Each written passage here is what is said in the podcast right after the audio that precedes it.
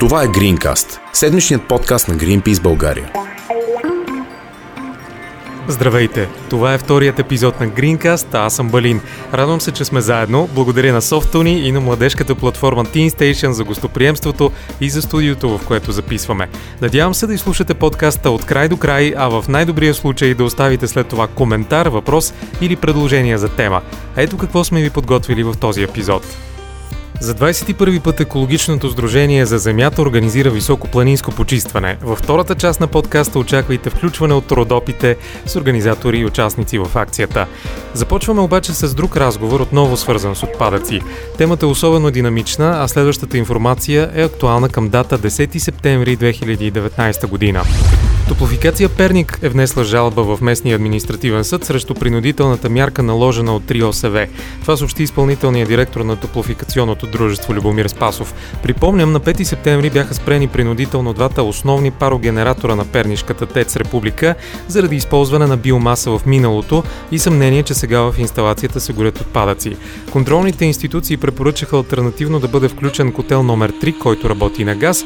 Той обаче е в ремонт и от дружеството обясниха, че не може да бъде използван. Освен това, те настояват съдът да спре предварителното изпълнение на наложената принудителна мярка. Посочват и негативното й влияние върху населението, останало без топла вода. Абонатите на Топлофикация Перник са над двадесет хиляди души. В същото време замърсяването на въздуха в нощните часове в града продължава и след спиране на работата на ТЕЦ Република алармират граждани. С Данита Заричинова от За Земята и Меглена Антонова от Greenpeace говорим за практиката да се горят отпадъци с или без разрешително, с или без оценка за въздействие, с или без знанието на местните общности. Влизаме в студиото и записваме този важен разговор след поредица от събития, които може би ще накарат чашата да прелее или пък напрежението отново ще стигне без последствия. Перник отново беше задушен от тайнствен пушък. Според граждански сигнали източника е ТЕЦ Република, който работи в рамките на града. Много скоро след това министра на околната среда и водите Нено Димов пристигна изненадващо в Перник и даде общ брифинг с кмета Вяра Царовска. Следващата стъпка е, че Екоминистерството, ДАНС и прокуратурата ще търсят кой трови въздуха в Перник. Нужна ли е тази проверка или пък точно с нея самите тези институции опитват да прикрият очевидното? Интересно е развитието. Не сме очаквали, че чак ДАНС ще търси кой замърсява въздуха на... Поне аз лично не съм очаквала такова нещо. Реално с поставяне на повече станции за измерване на въздуха и по-стриктно следене на точкови източници, каквито са големите индустриални инсталации, например централи за производство на енергия или други големи индустрии. Може би също може да се разбере, но има така малко нотка и на драматизъм, екшън. Поне аз като прочитам статиите, малко и така го, го слушам. Искрено се надявам да има резултат от а, проверките, а не да се набедяват а, лица, които всъщност не са виновни за това. А всъщност очевидно ли е, знаем ли ние, можем ли да предположим, самите ние тук в студиото имаме ли нужда от проверка, за да кажем на хората с убеденост, почти сто процента, каква е причината за този пушък, който гражданите почти са сигурни, че са локализирали и имат своите видео и снимкови доказателства, че идва от ТЕЦа, но пък институциите казват, ами ние усетихме миризмата, само че още търсим източник. Ако гледаме, да кажем, черновина, програмата за качество на атмосферния въздух на Перник, там са показани кои са най-големите източници. Дали за конкретния случай това не е било някакъв инцидент, няма как да знаем. Може би ако наистина е инцидентна ситуация, може би тогава наистина намеса на прокуратура и така нататък може да е подходяща. Но иначе най-големите източници в а, такива отново фокусирани на едно място, не разпръснати, а, да кажем, като битовото изгаряне на твърди горива, в а, Перник са централата на Топлофикация Перник ТЕЦ Република и отворените мини в района. Те са най-големите източници. След това идва битовото горене в а, домовете на хората, когато се отопляват. И транспорта, но предвид, че сме края на август, началото на септември, предполагаме, че хората все още не се отопляват, т.е. най-големите замърсители следва да са едно от тези другите три изброени в момента, защото централата работи, тя произвежда и електричество, тя не се ползва само за отопление, макар и минимално количество на фона на някои други централи в България. Транспорта си го има през цялата година, а мините не се рекултивират. Тоест да си седат отворени, там вятъра върши своята работа и спиране няма. Ами да, това са нашите предположения, че за това в програмата за въздуха на Перник те също са идентифицирани като проблемни, защото сме чували за ситуации, в които, да, да кажем, имаше един белгийски инвеститор доскоро в а, района, който трябваше в един момент да си приключи работата и след това да рекултивира, и той на практика фалира преди да стартира тази рекултивация, т.е. та оставена в момента без особена дейност. Затова чуваме много често за ситуации на незаконен въгледобив, т.е. на стари места, където е имало концесия и се, са се добивали въглища по регламентиран начин. След това, когато е изоставено мястото, влизат хора, които се занимават с незаконен въгледобив. Т.е. сигурно си има проблем с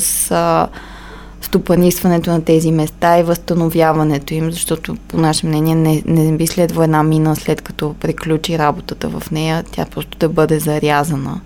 Тя по някакъв начин или да бъде възстановено мястото, или да бъде преобразувано да, на нещо друго. Да се върнем отново в ТЕЦа, защото от а, страницата на Сдружението Дишай Перник а, греят а, и снимки, и кадри заснети от дрон на отпадъци, очевидно е, че са отпадъци, балирани според мен, които стоят и чакат. Какво чакат тези отпадъци в двора на, на ТЕЦ Република в Перник според вас? Своята съдба. Аз точно това си мислех за снимките на тези отпадъци в двора на ТЕЦа, които излязоха, мисля, че миналата седмица, а пък на репортажа на протеста в Перник, когато имаше и представители на общината, гражданите ги запитаха: когато направихте среднощната проверка, не видяхте ли и складираните отпадъци в двора? И отговора беше, че те са търсили откъде идва миризмата, а не дали има складирани отпадъци, което на мен някакси ми прозвуча малко несигурно като отговор. Все пак от снимките си се вижда огромно количество, което дори да не го търсиш, ще го видиш. Така че и аз не съм сигурна на кого мога да вярвам в а, цялата тази ситуация, която се случва, както каза и Меги, като един екшън. И някак си много на парче се прави. Прави се проверка в централата, но пак в репортажите обясниха, че следили какво се подавало за горене. Окей, в дадения момент може да не се е подавало дадено нещо, но не правиш ли цялостна проверка да видиш дали цялата операция на тази инсталация е в законови рамки? Просто продължават да възникват въпроси каква е била целта, нали, на тази проверка. Само да се покаже, че централата в момента не, не е източника на това замърсяване. Тя може да има други нарушения, които смятаме, че следва да се установят и съответно да се предприемат мерки за тях.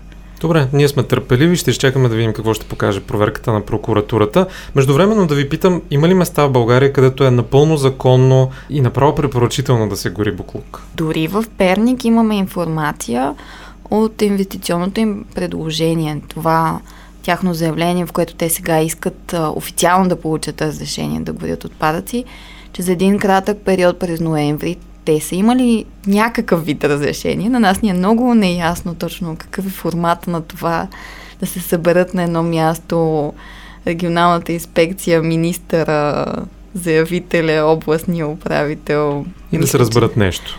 Да, и да ми се разреши нещо, но това е едно, едно на страна, дълто, че те за известно време са имали право на такова нещо, а министъра не го спомена в неговото Брифинга. да, изявление. Никой не спомена за това. То си го има черно на бяло в а, документацията, която беше публична за гражданите. Това за нас е първото проблемно, но от към позволяване в момента, както би трябвало да се позволяват, макар и без а, оценки за въздействие на околната среда, А, са дадени разрешения на Топлофикация Сливен и ТЕЦ Бобов дол в района на, на Големо село.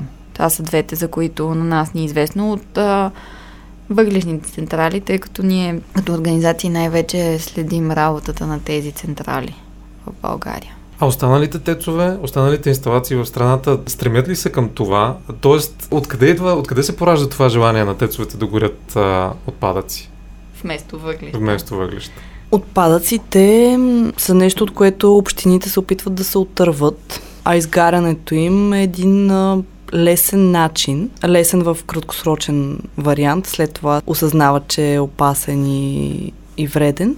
Но да, всъщност общините дори а, заплащат за, за изгарянето на отпадъците си.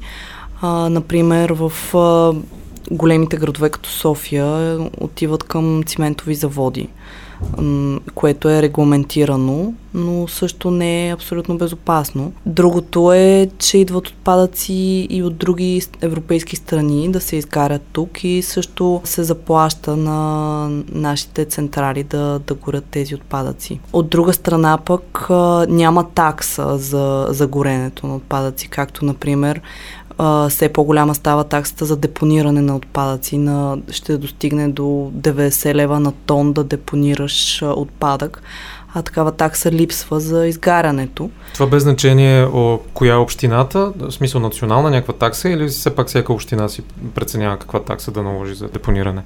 Ами крайната цена ще бъде тази uh-huh. за, за всички. Това е наложено от Европейския съюз. А в същото време въглищата стават а, все по-скъпи. Да, всъщност а, има един момент с въглищата, че въглищните централи трябва да плащат а, така наречените квоти за емисии на въглероден диоксид, а пък а, централите твърдят, че от опадъка, когато го гориш, няма нужда... Няма въглероден да, диоксид. Да, един вид wow. намаляваш а, отпечатъка, отпечатъка си върху климата, климата да, mm-hmm. с горенето на отпадъци, което за нас е изключително лицемерно.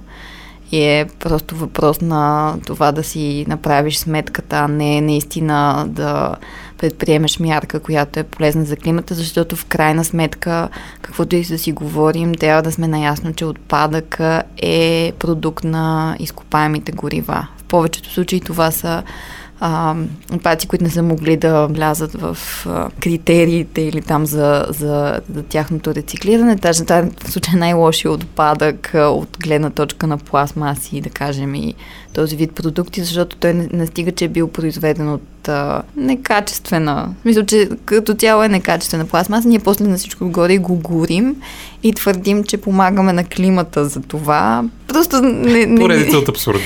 Да, не, не ни се струва въобще логично, но те, това е, както Данита спомена, от една страна получават пари за да ги изгарят, а от друга страна си намаляват разходите за въглеродни емисии. Така че мотивите са изцяло икономически. Аха, т.е. все пак този пазар за въглеродни емисии, нали, международен? Да, има, има европейска система за търгуване с тези емисии. Която изглежда стимулира а, изгарянето на отпадъците. Или... Ами те се, въз... да кажем, че те се възползват от системата, защото твърдейки, че си намаляват емисиите, те твърдят, че имат нужда да купуват по-малко от тази общо европейска система. Не можем да гарантираме, че тя има способността да проверява какво всъщност регистрират а, те като емисии. Mm-hmm. Тоест те могат да подават едни данни от тук в България, да пишат нещо в своите дневници там или в електронни таблици. Тези данни стигат до европейските институции, но те пък нямат капацитета да проверят всяка една инсталация в, на континента дали отчита правилно. Абсолютно. Признавам си, че не сме много най-големите експерти по тази система. Сигурно си има хора, които много по-добре разбират от това, но със сигурност това ще е новия проблем, пред който ще се изправя, поне по наше мнение, Европейския съюз. Тъй като се предприемат мерки от една страна да се намали тази практика по депониране, тя обаче изниква на друго място. Mm-hmm. Гейзера излиза на друго място и проблема ще се задълбочи в друга посока. Да, при всички положения отпадъците са си проблем, независимо какво се опитваме да правим с тях. Тоест няма някакво универсално решение, което да казва да, това е правилният начин за третирането им и след това а, няма никакви последици. А къде и кога е началото на тази фантастична история с горенето на отпадъци в България? Имаме ли дата, час, място? Кога започна всичко? Така някак много романтично започна около Коледата на две хиляди и петнадесета година, когато ТЕЦ Сливен и ТЕЦ Бобов дол с разлика няколко дни заявиха желание чрез а, инвестиционно предложение за горене на отпадъци и срокът за подаване на становища беше двадесет и трети декември. Ние от За Земята подадохме тогава становище. Опитахме се да комуникираме и с медиите тази тема, но нямаше много интерес. Честно казано, почти никой не знаеше за, за проблемите с горене на отпадъци в ТЕЦ и никой не се интересуваше. И сега ни три-четири години по-късно малко се променят нещата. Когато започна всичко, всъщност ТЕЦ Сливен а, трябваше да, да направят а, оценка за въздействието върху околната среда.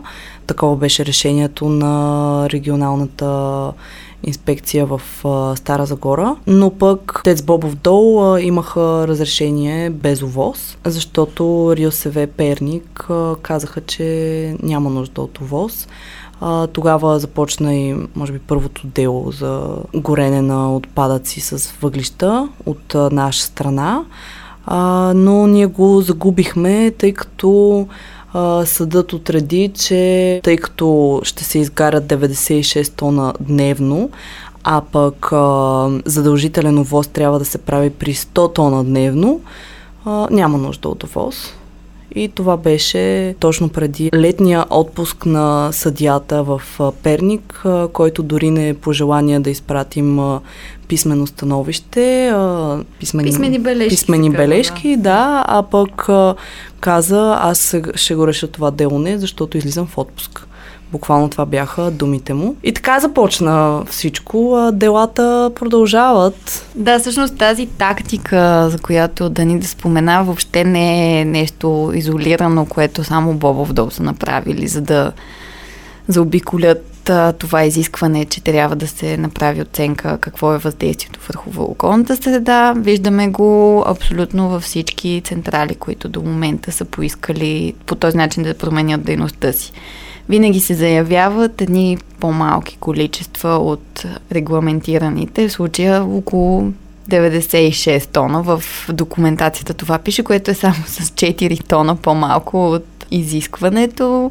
И за нас това си е наистина ход, само за да се влезе в ограниченията на законодателството, а не защото това изисква технологията или нещо а, в тази посока. И всъщност за това за нас е много интересен пример, че не е необходимо това да е толкова стриктно интерпретирано правило. Защото има други аспекти. Тази цифра може да не, да не е решаващата, която да накара регионалната инспекция да прецени, че всъщност оценка за въздействие на околната среда е, е необходима. Такъв е примерът с Топлофикация Русе, която съвсем наскоро пак минаха през същия процес с инвестиционно предложение, а, възможност граждани да коментират а, предложението.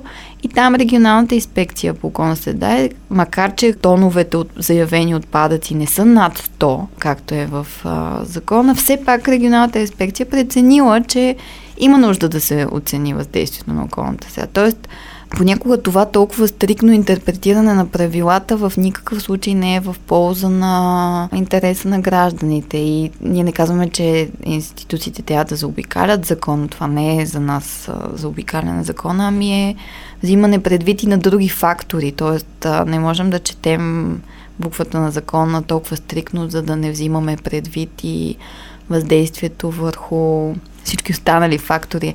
Мога да дам един друг пример, който много често в тези заявления изтъкват а, централите. Те казват, а, ето това ще са нашите емисии в атмосферата. Те не са по-високи от а, задължителните емисии за района Перник, да кажем. Нали, общите емисии.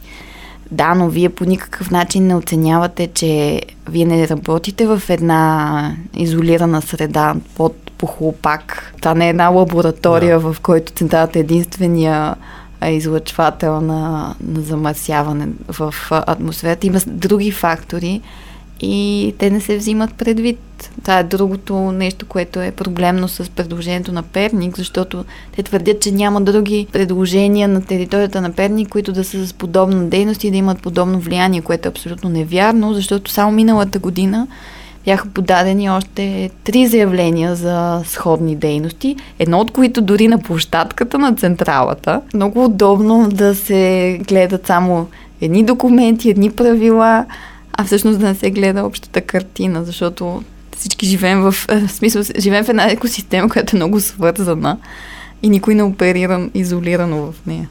Аз бих добавила и за Русе, че там имаше становище и от регионалната здравна инспекция, че а, може да има отрицателно влияние върху здравето на хората. И това също наклони везните, така да го кажем, за да има, да има такова решение на регионалната екоинспекция. Да погледнем нещата малко по-общо или в рамките на, на цялата държава. Колко буклук произвеждаме ние като българи ежегодно и какво можем да правим с този буклук? Как можем да се справим ефективно с отпадъците? Една от точките самите ние в домакинството да, да, да произвеждаме по-малко буклук, но да кажем, че сме се опитали до, дори това да направим, но пак някакъв буклук излиза от домовете ни. Какво правим с него? Какво можем да правим? Кое е най-смислено? Последната статистика, която гледах в а, сайта на Националния статистически институт за генерирани отпадъци общо в България, е около три милиона тона на година.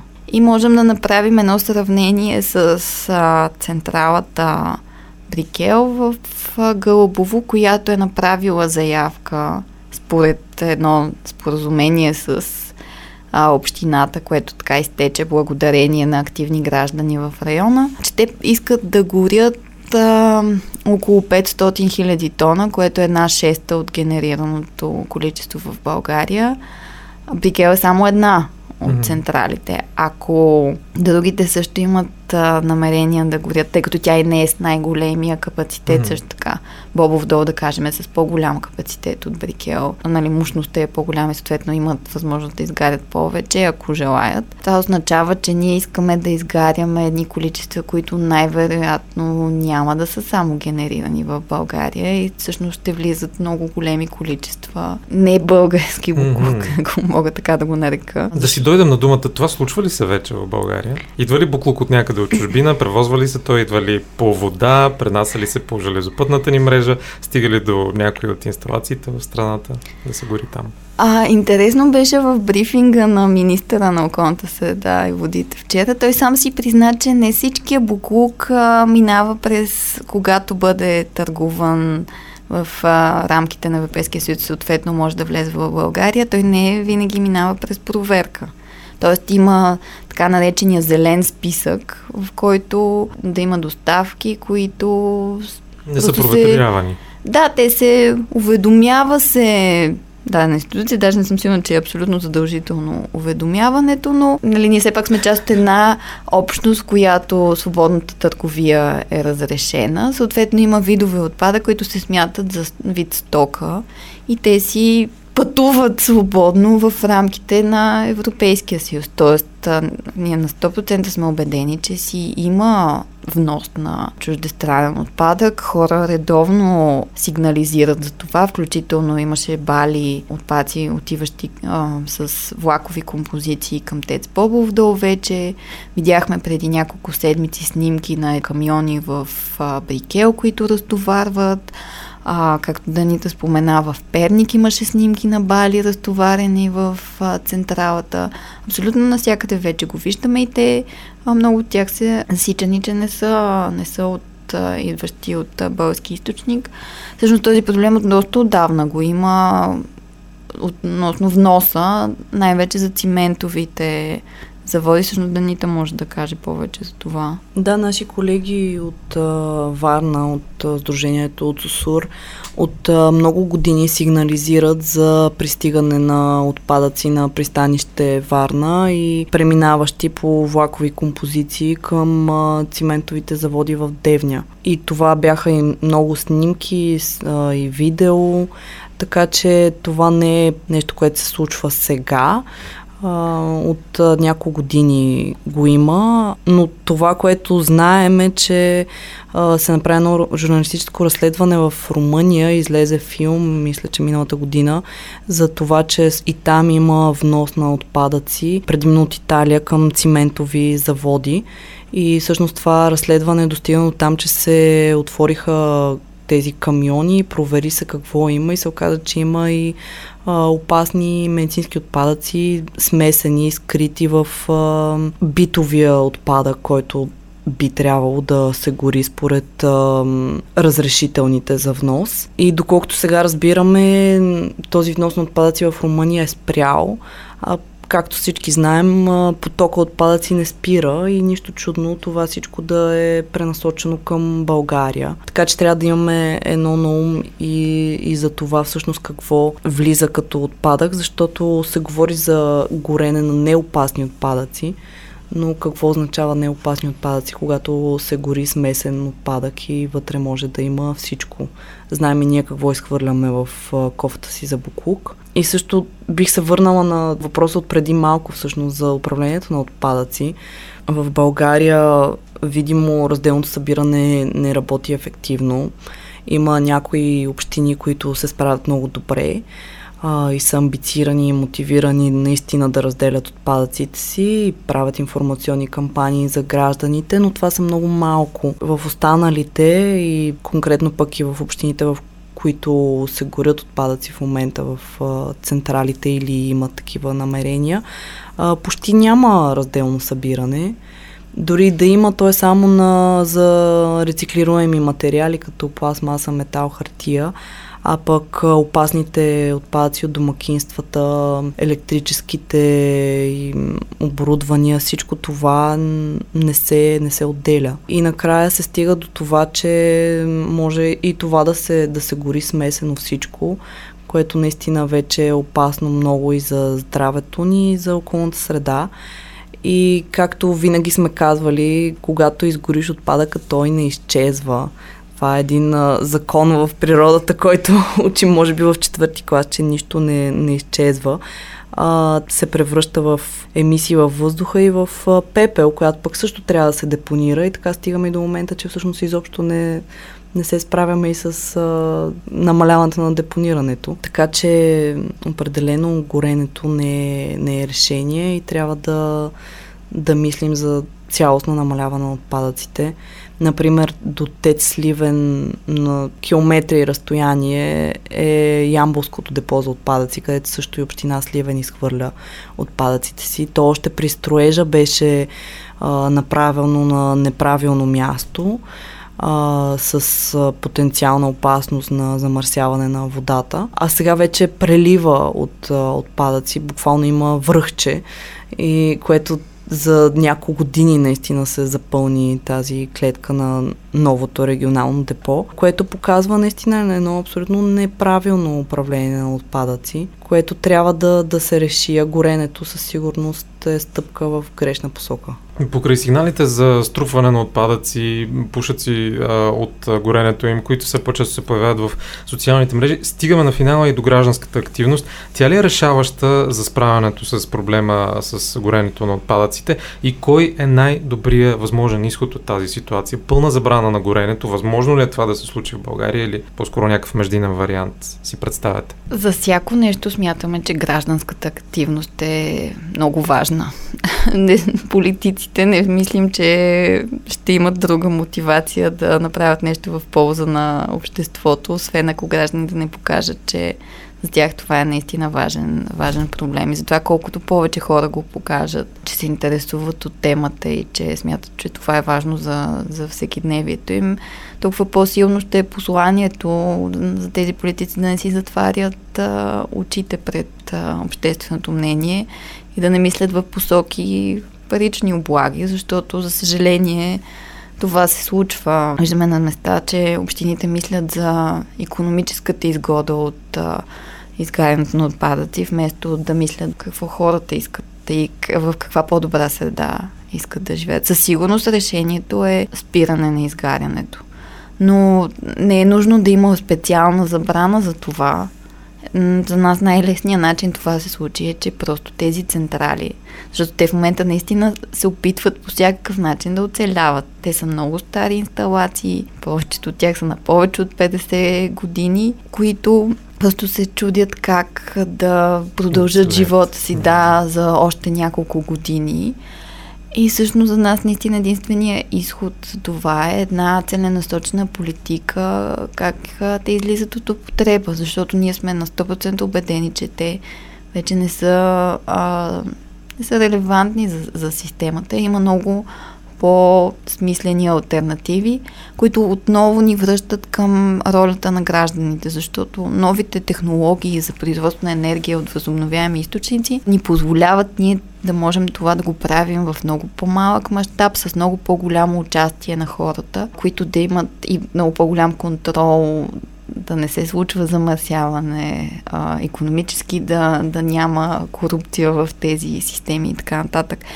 И да могат и те да имат повече ползи, в крайна сметка, защото ако давам нали, най-практичния пример, ако се организира група от хора и си създаде кооператив за производство на енергия, колкото и тази дума, предполагам да е много... Общност, общност може да кажем. Да, да, да кажем да се създадат една енергийна общност и да инвестират заедно в а, инсталация за производство на енергия от, възоб... от възобновяеми източници, която пък после ползите, освен че те ще си ползват енергията от тази инсталация, те ще имат и икономическата полза от нея. И всъщност за нас това е, това е бъдещето просто. Въобще не е в посока тези големи инсталации да сменят а, горивото си. За някои от топлофикациите може да има смисъл смяна на горивото, тъй като голяма бройка граждани се отопляват а, от тях, но това е въпрос на оценка на място, дали в случая наистина процента от хора, които се възползват от а, тази услуга е толкова голям, че изисква това, а не така общо пазим всички централи, защото имаме нужда от тях. Въобще не смятаме, че това е ситуацията. От страна на отпадъците също наистина има, има решения и всичко е в ръцете на гражданите отново. От една страна активността да се спрат такива грешни начини за управлението горене, ами цялостно всичко свързано с отпадъците е обща отговорност. Не е нито само на общината, нито само на националните институции, а е, трябва да, да е споделена отговорността, тъй като ние генерираме тези отпадъци, ние трябва да ги намаляваме и в същото време трябва да изискваме повече от а, общините да, да правят така, че това да е удобно и лесно за всеки. Мисля, че няма как да, да спрем изцяло и внос на отпадъци този бизнес, защото все пак и пазарите са отворени, няма как да правим забрани. Но това, което трябва да се случи е наистина горенето на отпадъци да става все по-скъпо и по-скъпо, за да се спре, тъй като, както и Меги каза, всичко е въпрос на пари, доколкото разбираме. Затова наистина ние като, като граждани трябва да, да изискваме тези промени. В Перник ги поискаха. Можем да поздравим хората там. Няколко стотин души какво направиха за, за отрицателно време? С това исках да завърша за невероятни поздравления за жителите на Перник, които за по-малко от две седмици се активизираха, разпространиха информацията. Често това е единият проблем. Често хората не знаят, а, че това се случва, защото се публикува едно съобщение на сайта на общината. Че всичко е наред и няма превишаване на вредните частици и газове в атмосферата. Дишайте спокойно, граждани, проветряйте веднага. Напрово не затваряйте прозорците и през зимата. Да, не очакваме, че всеки един от нас всеки ден проверява сайта на общината си. Макар, че това би било чудесно да се интересува човек от това, което се случва в забързания живот. Няма как това да е реалистично, но това, което те направиха, че първо разпространиха тази информация, че има такова нещо, има такава заявка, хора, интересувайте се, поискайте информацията, прочетете информацията и след това предложиха текст за писмо, което нали, може да се промени, ако някой иска да си добави свои точки, аргументи и така нататък и да се изпрати до общината и до регионалната инспекция с а, молба да се извърши оценка за въздействие на околната среда, защото имат тези и тези причини да смятаме, че изгаряне на отпадъци в топлофикация Перник ще има отрицателно влияние върху, върху хората и върху околната среда. И това, което те наистина направиха е, че с а, достъпни послания успяха да разкажат на техните съграждани, че това се случва, че могат да се включат и наистина отзвука е невероятен според нас. Поне аз лично не съм виждала толкова много становища да бъдат подавани, понеже толкова технично в крайна сметка. Не сме очаквали всеки един от нас да разбира от а, такъв вид а, ситуации, но хората си, си казаха, че искат, а, искат тази оценка, искат да знаят а, какво ще е влиянието върху тях от а, централата и искрено се надяваме, че институциите няма да подминат с лекота това обществено мнение. Меглена Антонова от Greenpeace и Данита Заричинова от За Земята в един разговор за горенето на отпадъци като бизнес и екологична катастрофа. В очакване сме и на развръзката по случая с ТЕЦ Република в Перник. Междувременно от Greenpeace разпространихме позиции относно изненадващото спиране на двата парогенератора там. Категорично сме против противопоставянето и създаването на конфликт между жителите на Перник, като се налага избор между това да дишат чист въздух и да получават топла вода. Внезапното спиране на инсталации, които са от директно значение за живота на гражданите, без план за тяхното обезпечаване, е неразумно и единствено цели бягане от отговорност и отлагане на решението на проблема, а именно да бъде изградена дългосрочна политика за бъдещето на инсталациите на въглища в България и какви са алтернативите, с които бихме могли да ги заменим. Целият текст може да прочетете в интернет страницата на Greenpeace България. След случилото се в Перник, новина и от друга ключова точка в страната. Регионалната инспекция по околната среда и водите в Стара Загора издаде принудителна административна мярка за спиране на котли номер едно, две, три, четири, пет и шест на горивната инсталация за производство на топлинна енергия на ТЕЦ Брикел в град Гълъбово. Информацията беше разпространена от Министерството на околната среда и водите в началото на седмицата. Мярката е наложена заради установено използване на неразрешен вид гориво, биомаса, в нарушение на издаденото комплексно разрешително на дружеството. Едно от основанията за налагане на мярката е установено при проверка на дружеството на трети септември тази година наличие на биомаса на транспортната лента, която подава гориво към работещ котел, както и съхранение на големи количества балирана слама с осигурен достъп до централата. Наложената принудителна административна мярка на ТЕЦ Брикел е с оглед невъзможността на оператора да гарантира спазването на екологичното законодателство. Мярката влиза в сила от девети септември и срокът на нейното действие е до преустановяване на извършване на нарушението, се казва още в текста. Игра на домино или ефекта на пеперудата, изберете сами как да наречем тази поредица от събития в страната, свързана с инсталациите, изгарящи отпадъци или биомаса с неясен произход. Ще дойде ли края на тази практика или раздвижването е само временно и повърхностно, ще стане ясно скоро. Това е Greencast, седмичният подкаст на Greenpeace България. Между двадесет и четвърти август и първи септември над сто доброволци участваха в двадесет и първото високопланинско почистване на екологичното сдружение За Земята. Тази година то се организира в Родопите, край хижите Чаирски езера, Ледницата и Перелик, част от международния пешеходен маршрут Е осем. В последния ден от чистенето няколко души се събрахме на тихо и спокойно място, съвсем стратегически избрано всъщност, в склада с хранителните провизии, където поговорихме за миналото и бъдещето на кампанията. Ето с кого. Данита от За Земята, екип нулеви отпадъци. Стоян, студент по антропология, трета година в Новоборски. Аз съм Стела, студентка по медицина, втора година. Ясмина, студентка по медицина, трета година. И какво ви обединява? Боготите! От колко години да, За Земята организира кампании за почистване на различни планини? Всъщност от самото начало ли почиствате планини или започнахте на друг терен? А от деветдесет и девета година е първото почистване и е високопланинско, както всички останали. Преди това в национални паркове, сега за първи път извън национален парк. И всъщност в началото е било от доброволци, които в последствие са станали част от екипа на Земята. Някои от тях все още са част от екипа и все още идват на почиствания. А вие кога започнахте? Кога ви беше първото чистене? На мен е настояно преди пет години, две хиляди и петнадесета година, което беше в Рила на Мусала и беше така доста вдъхновяващо за мен. Х- самите хора, самото място, това, че вечерно време се събирахме да си пеем песни, това много се отразява на груповата динамика. Това мен ме е хвана. Всъщност от какво се състои едно чистене като това? То може би няма аналог.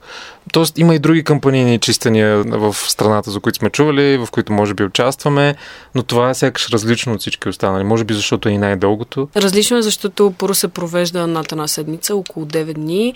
Второ, защото се събират а, над а, стотина доброволци и другото, което е, че се провежда в високопланинските територии, списа на палатки. Събирането на отпадъците е малко по-сложно. Също така самото им извозване е по-сложно. но също така ние си готвим, ние организираме храната, чували, ръкавици. Аз мисля, че това е доста по-различно. Самото настроение, което носи, е много по-различно, отколкото другите почиствания за по един ден. Каква част от доброволците остават от началото до края? Въпреки че това надали има значение, дори човек да се включи за един-два дни, предполагам, помощта му е оценена, но има и хора, които си отделят време само за това да са през цялото чистене с вас. Ами горе-долу около трийсет-четирийсет човека са такива, които седят от началото до края. И междувременно такива, които се включват за някакви части и общо се събираме около стотина човека поток. А каква част от хората едва ли не всяка година идват на чистене? Каква част от лицата са ви познати и сте приятели, макар дори да се виждате само по време на чистенето през годината? Може би двайсет на трийсет човека и половината някъде. Половината, да. Половината, даже тази година имам чувство, че са повече от половината. Доста голяма част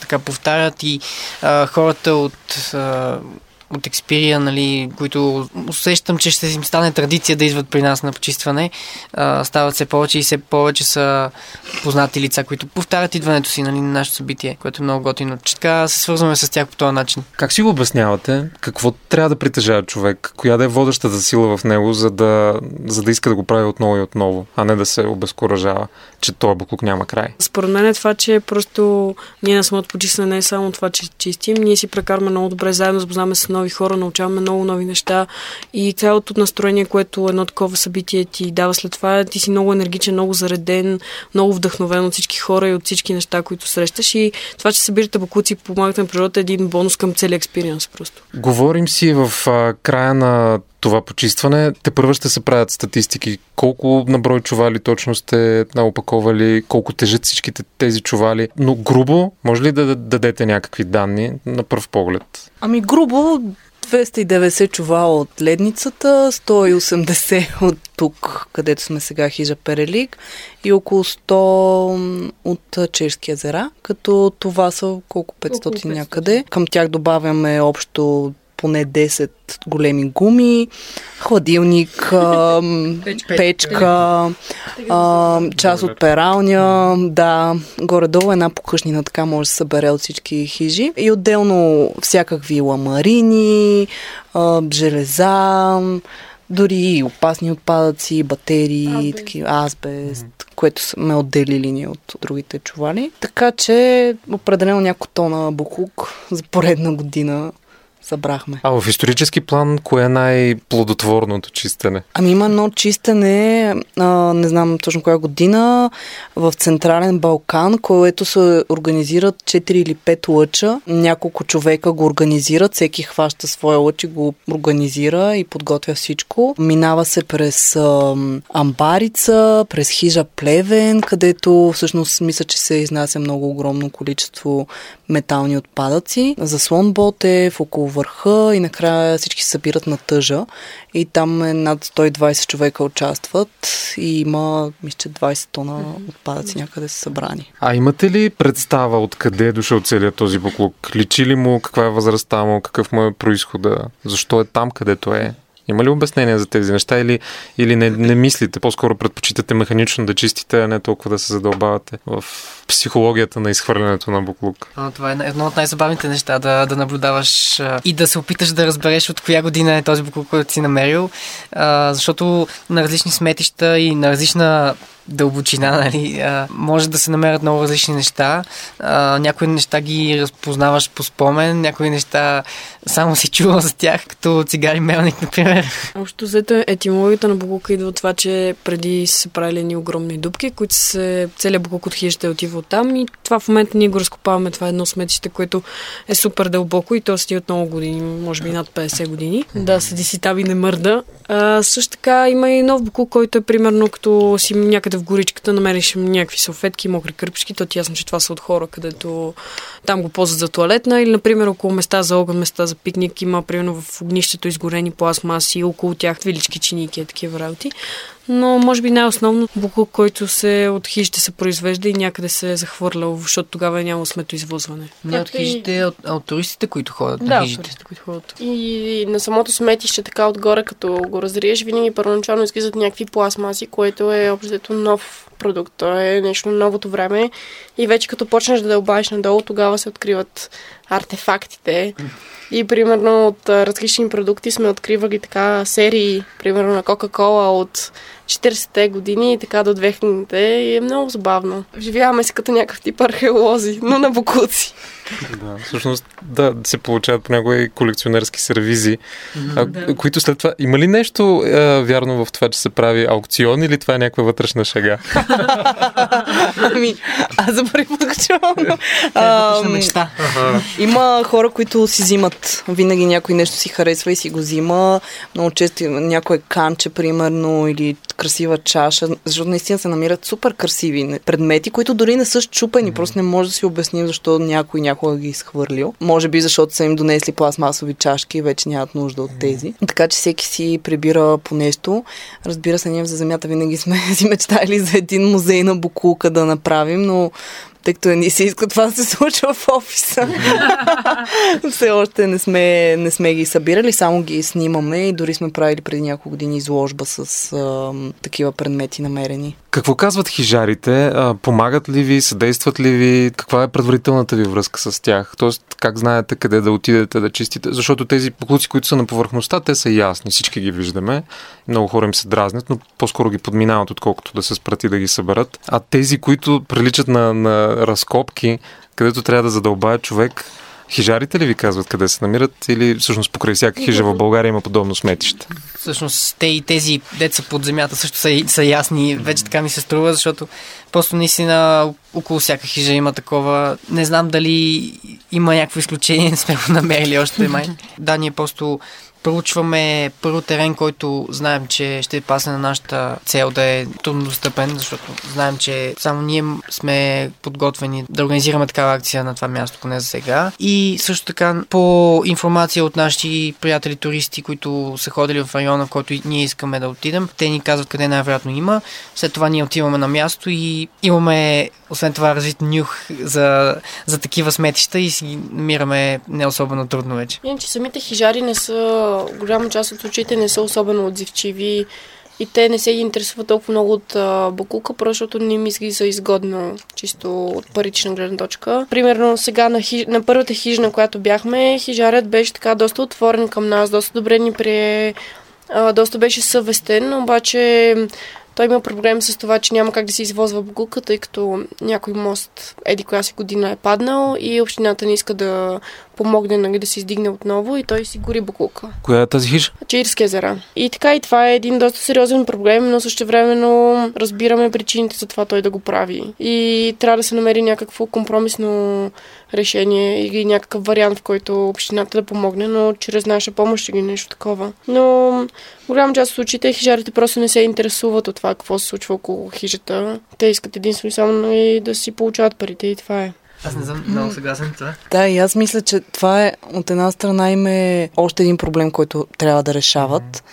Mm-hmm. А, някакси не винаги има добра комуникация между дали ще е национален парк или община, които трябва да помогнат. От друга страна са недоверчиви към това, че ние идваме петдесет човека с палатки, заемаме пространството и почваме да ровим за букук. И нали, някои в края много ни благодарят, много са щастливи, че това се е случило, други дори се включват в чистенето, много рядко, но има и такива, които са, се заравят с нас в букука. Да, това просто е още един проблем и на тях не им се ще да трябва да го решат и него. И разбира се, това все пак има и бизнеса и гледат това да, да се случва. Мисъл, бизнеса им е хижата. И то много зависи от хижа и хижа. Нали? До някои хижи има асфалтов път, до други хижи може само с мулета да свалиш букука. И има и хижари, които нали, дори на асфалтовия път а, си хвърлят а, или го горят в печката. Други пък а, правят разделно събиране дори на две хиляди метра над морска височина. Така че супер индивидуално според мен е за всеки. Имало и хижари, най-вече в Пирин, които като тия ми кажем, че ще чистим и те са о не, вие ли пак ли вие, mm-hmm. точно защо точно тук, ни се карат, mm-hmm. на Тевно езеро, примерно са се опитвали да ни изгонят дори. Наистина много-много зависи какво се случва и в района и, и самия хижар как работи, каква му е неговата съвест. А самите хижари могат ли целогодишно да го правят това? Тоест да се ангажират, да молят общината, какъв е редът всъщност, за да не се събират боклуци?